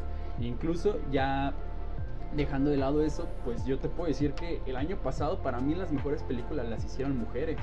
Y las mejores películas que yo vi el año pasado fueron acerca de las mujeres. O sea, no sé, yo te puedo relatar acerca de... Una de las mejores, de las que más me gustaron fue First Cow, que, que habla acerca del sueño americano y está dirigida por una mujer tenemos a Nomadland que va a salir este, no me acuerdo si este mes o el que viene, y este y es dirigida por Claire Sau, otra mujer. ¿Ya la viste Nomadland? No, todavía no. Este luego Never, Never Rarely Sometimes Always, que también dirigida por una mujer. Son muchas películas que queramos o no. No tiene que ser enteramente vistas o no para decir, ah, las mujeres tienen talentos, vamos a reconocerlas. Pues no, simplemente pues, por esencia propia tenemos ya estamos viendo que las mujeres, independientemente de que les estemos dando esos derechos que propiamente deberían de tener, se hacen valer por sí mismas. O sea, eso es a lo que me refiero. Por ejemplo, se me hace que en los Golden Globe, que ya salieron nominaciones, dos mujeres terminaron Hay muchísimas mujeres. Y eso se me hace muy, muy genial, no por el tema de inclusión, sino por el hecho de que, porque realmente el trabajo que hicieron es muy... Se siente natural. Eh, ajá, eh, no, no que sea natural, sino porque realmente es mejor lo que hicieron. Sí, es, naturalmente, artísticamente superior a muchísimas otras cosas y no está... Pues, pues, no necesariamente que estén mejor hechas o algo así, sino como que terminan aludiendo a algo más cierto, que terminan abordando un poquito de temas un poquito mejor condensados. Así más o menos.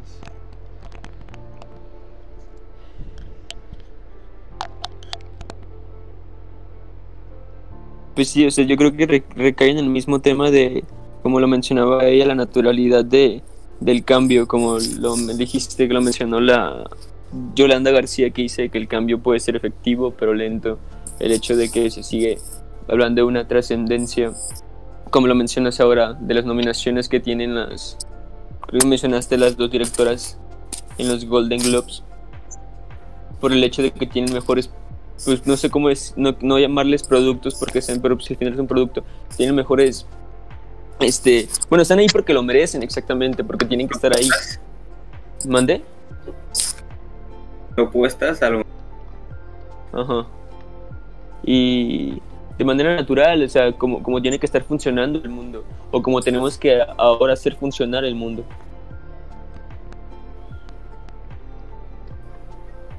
Así es. Qué, inter- qué interesante plática. Me, me gustan sus comentarios, la verdad. mm, esperaba algo un poco distinto, pero, pero me gustan. Creo que tienen mucha razón. Y me abrieron la mente mucho a, a decir las cosas que he dicho de repente, inspirado en sus comentarios. Sí, bueno, pues es que justamente yo también como que la, la razón por la cual como que me, me interesaba hacer este podcast con una mujer es como para decir de mm, más o menos que cuentes tu propia experiencia, porque yo puedo llegar a sacar mis propias deducciones, puedo llegar a sacar mis propias hipótesis, pero como tal, pues, no son reales, pues, Sí. pues yo no soy una mujer. Y- Pues sí. Igual hablando yo como mujer eh, es un poco difícil porque, como les digo, pues obviamente todos somos diferentes, ¿no? Absolutamente todos.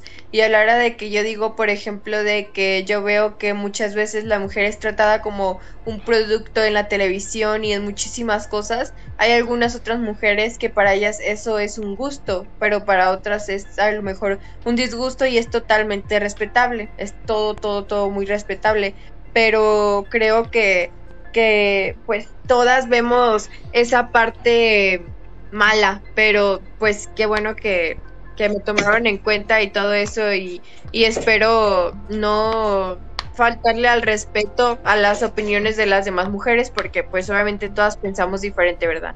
Pero pues si algo nos une es que exactamente somos mujeres y más en estos tiempos de que todas estamos muy unidas, casi todas. Pues sí, esto recae en ser cuidadoso a la hora de expresar alguna idea o expresar algún descontento, porque pues todos tenemos distintas realidades al final. El simple hecho de respetar las ideas de los demás sin necesidad de aceptarlas, pero al igual saber este, percibirlas sabiendo que no es la única realidad que existe, obviamente. Sí, claro. Así es, amigos. Y Alex, ¿tú qué opinas? Casi no volaste hoy. Yo creo que. Es que se me estaba trabando un chingo, güey, por.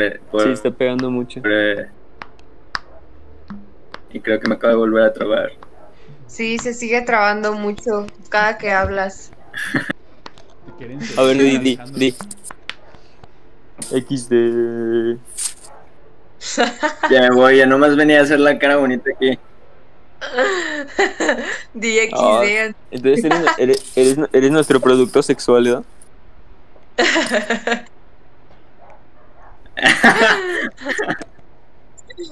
Es el moderador de los comentarios.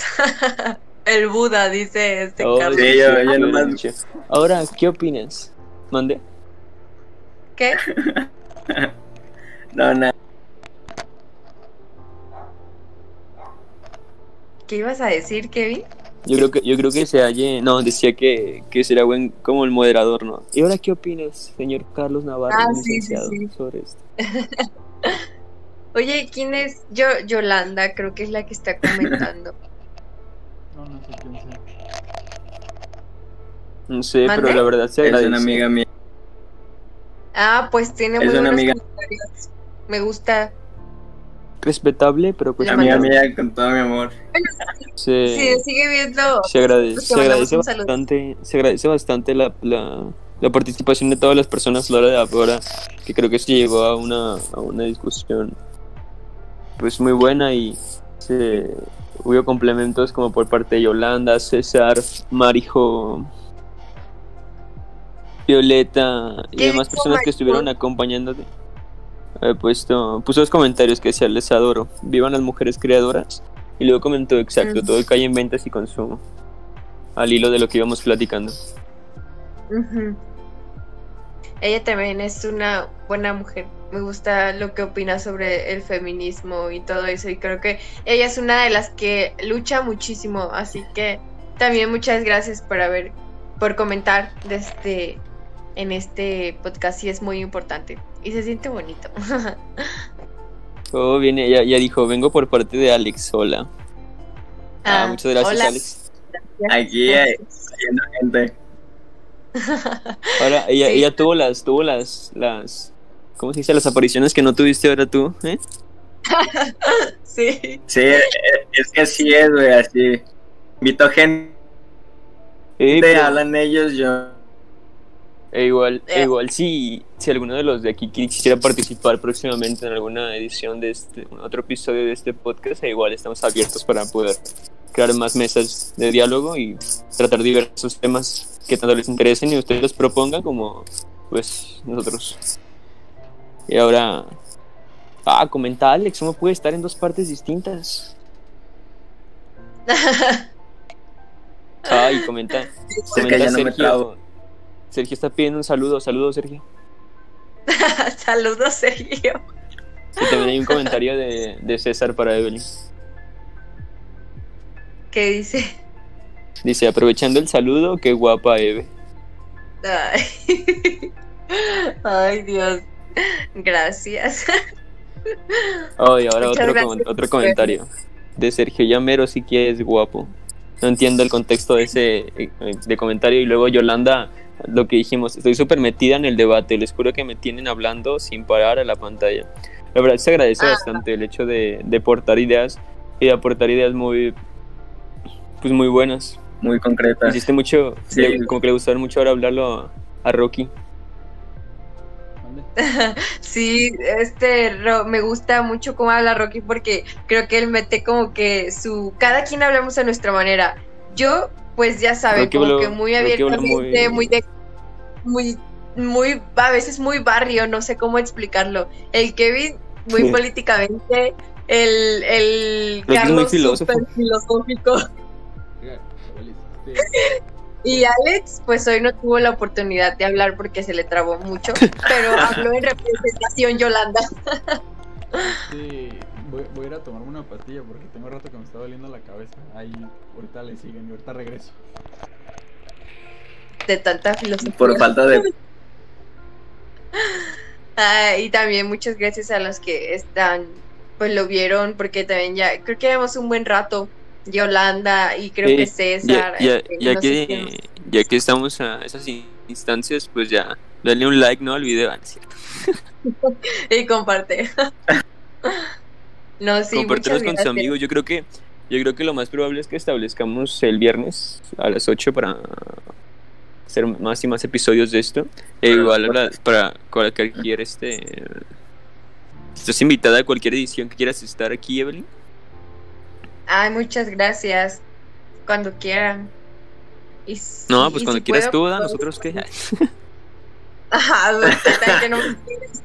Pero truche, ¿eh? porque yo creo que después de hoy vamos a van a llenar la lista, van a llenar el, el correo de Timedia de, de pidiendo participar aquí.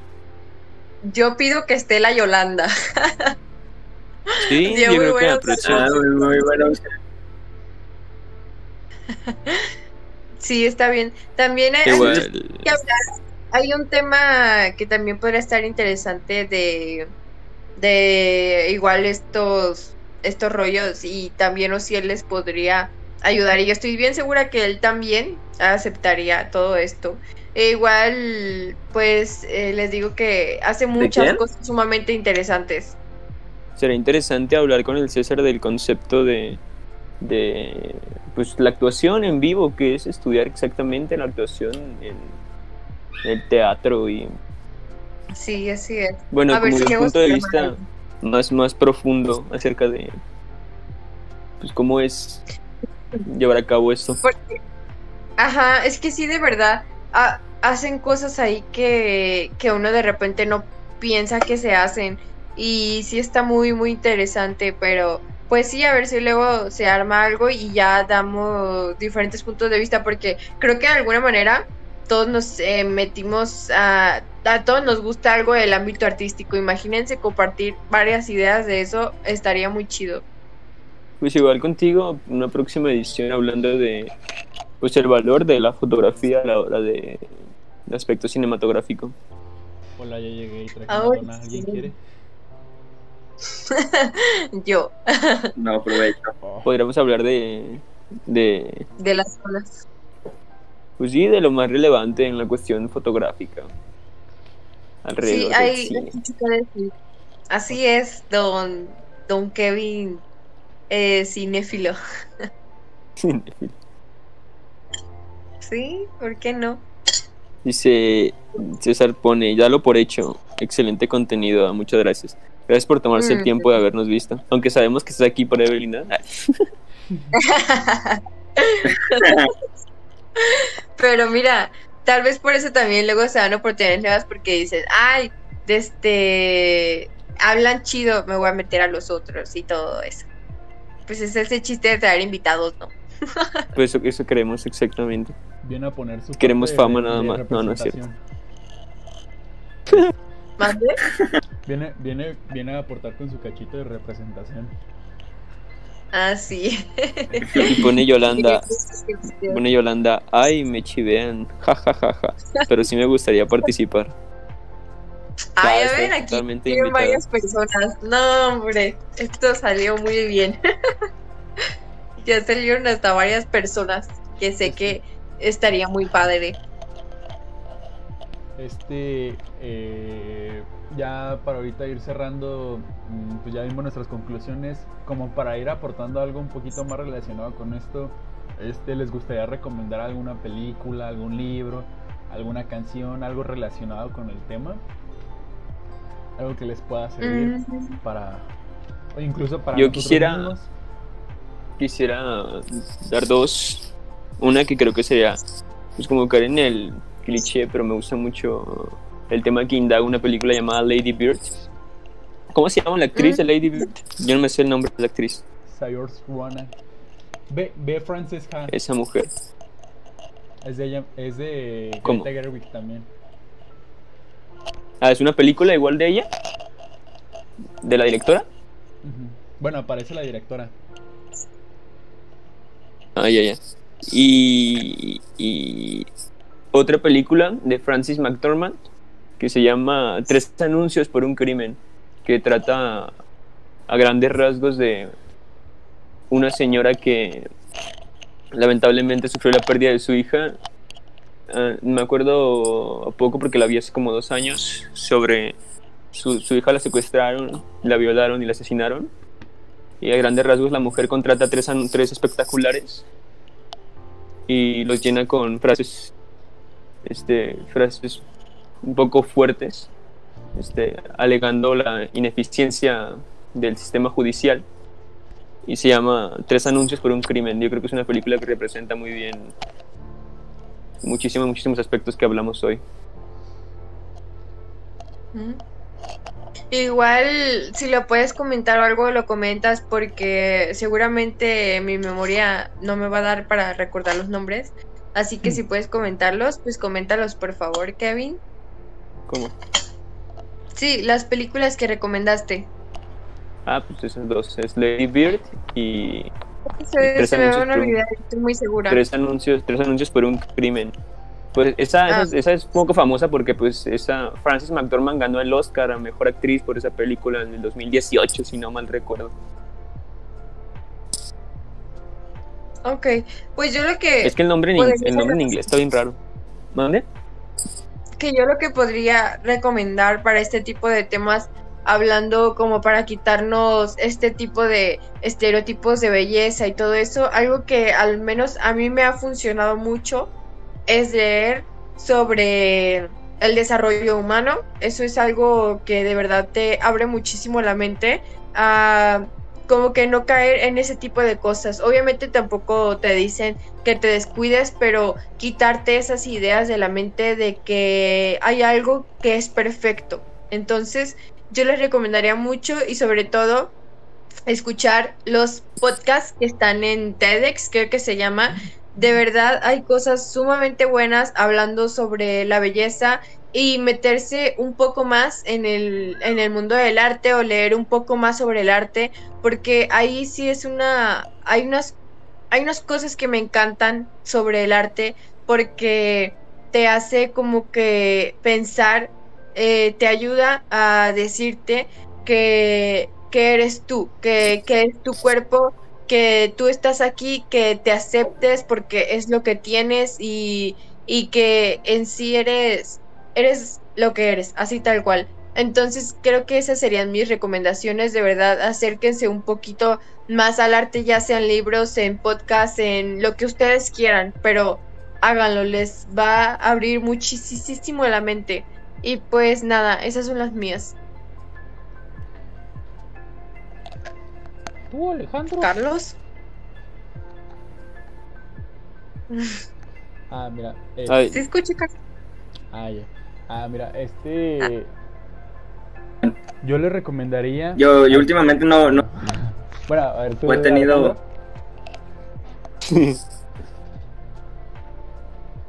Ah, que yo últimamente no, no he visto nada, nada nuevo, güey. O sea, ni, ni, ni en música, ni, ni, ni en.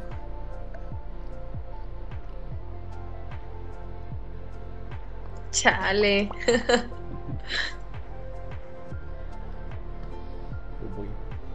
este, Ale. Interesante, ¿no? En F. música.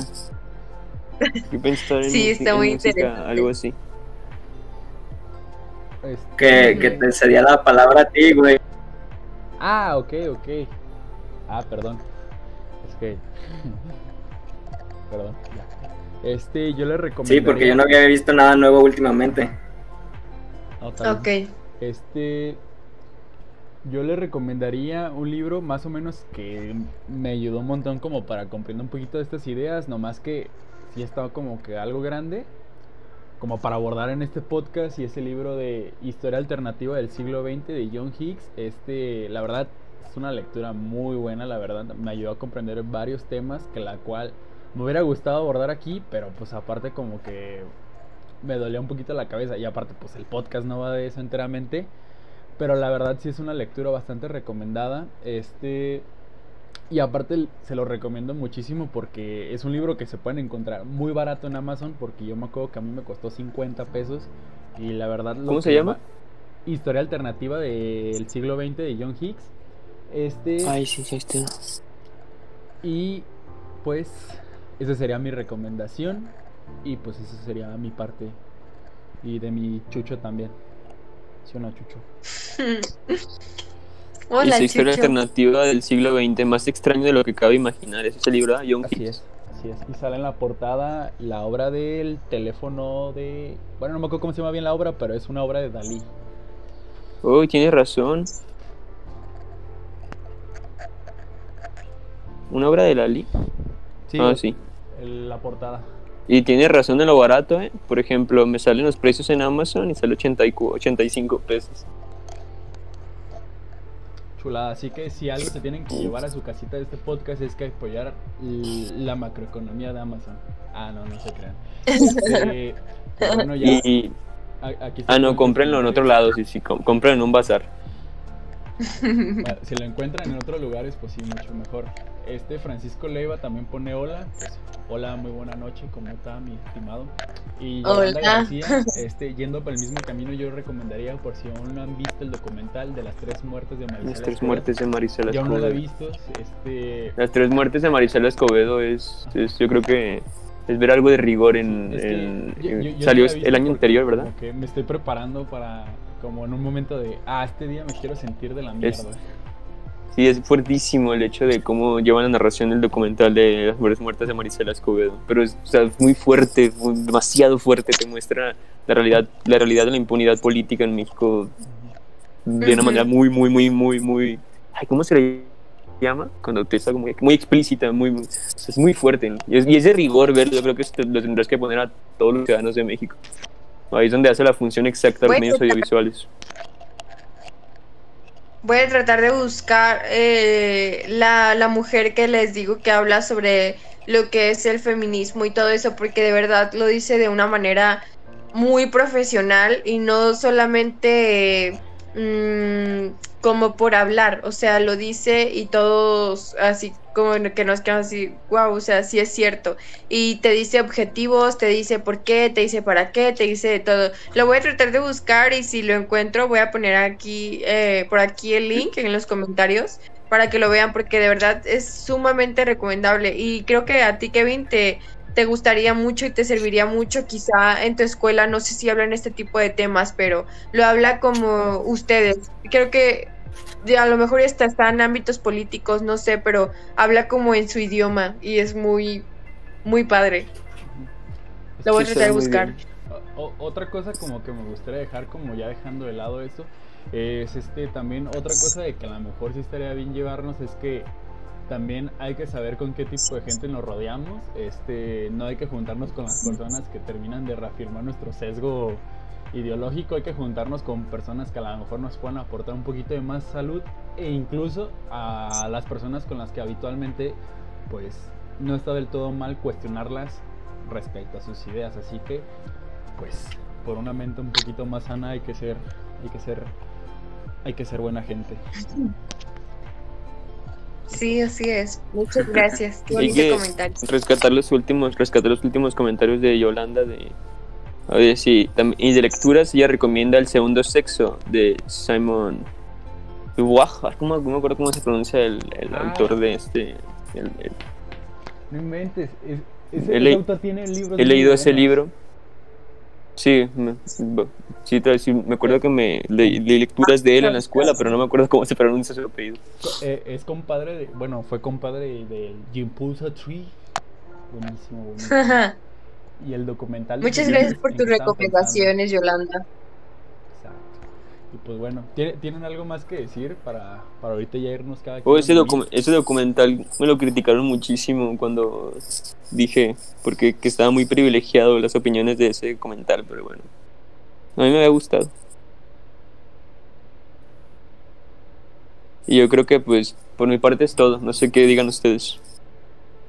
Creo que por mi parte también obviamente agradezco a los tres que me hayan invitado y qué lamentable Alex, Alejandro que no hayas podido hablar por, por tu micrófono o algo, pero esperemos que para la otra sí, para tener más opiniones. Y pues muchas gracias de verdad a los tres por haberme tomado en cuenta. Para mí es sumamente importante y me gusta aportar por poquito o mucho, pero me gusta escucharlos y, todo. Así que muchas gracias a, los tres y estuvo muy interesante todo. Mira, ahorita antes para irme, este ya me están corrigiendo, sí, era, era una autora, este, la verdad yo no me estaba leyendo los libros, pero como que tenía la idea de que era hombre, pero sí, o sea, yo me acuerdo que tiene obras o que estaba bastante asimilado con Jepul Sartre, pero pues muchas gracias, o sea, ya me voy no solamente con lo que ya, ya hablamos aquí, sino con esta otra cosita, así que pues yo creo que por mi parte también sería todo, fue un gusto haber estado aquí presentes, este pues ya saben que si quieren volver a participar, si alguien le gustaría participar para hablar de otros tipos de temas, que a lo mejor podría ser un poquito más sencillos porque este sí es un tema pesado y bastante fuerte. Este, pues con mucho gusto nos los podrán dejar en nuestras redes sociales. Ya saben que nos pueden encontrar tanto en, ¿cómo se llama? Ah, en Spotify, en, en Apple Podcast, en Anchor y en otras plataformas que terminan con cast y así. Y pues ya, eso sería todo de mi parte. Un gustazo. Buenas noches. Buenas pues oye, pero no quieren decir dónde los pueden encontrar para más cosas o así. Pues. También pueden encontrar en, tanto en Twitter y en Instagram como Josué Barra Sala. Y en Facebook sepa la chingada cómo está la dirección de ahí. Pero mejor en otras redes. Pues a mí como en Instagram para mis fotos es Najar-Evelyn-. ¿Y a ti, mi buena ¿A ti, Alex? Yo. Piña. Alex Piña. Arroba Alex Piña. Y pues bueno, a mí me pueden encontrar en el sitio. Alex Piña. Nos vemos en un próximo podcast. Buenas noches. En, Sí, no, bye. en Arkham. Buenas noches. Story como Sid Felix.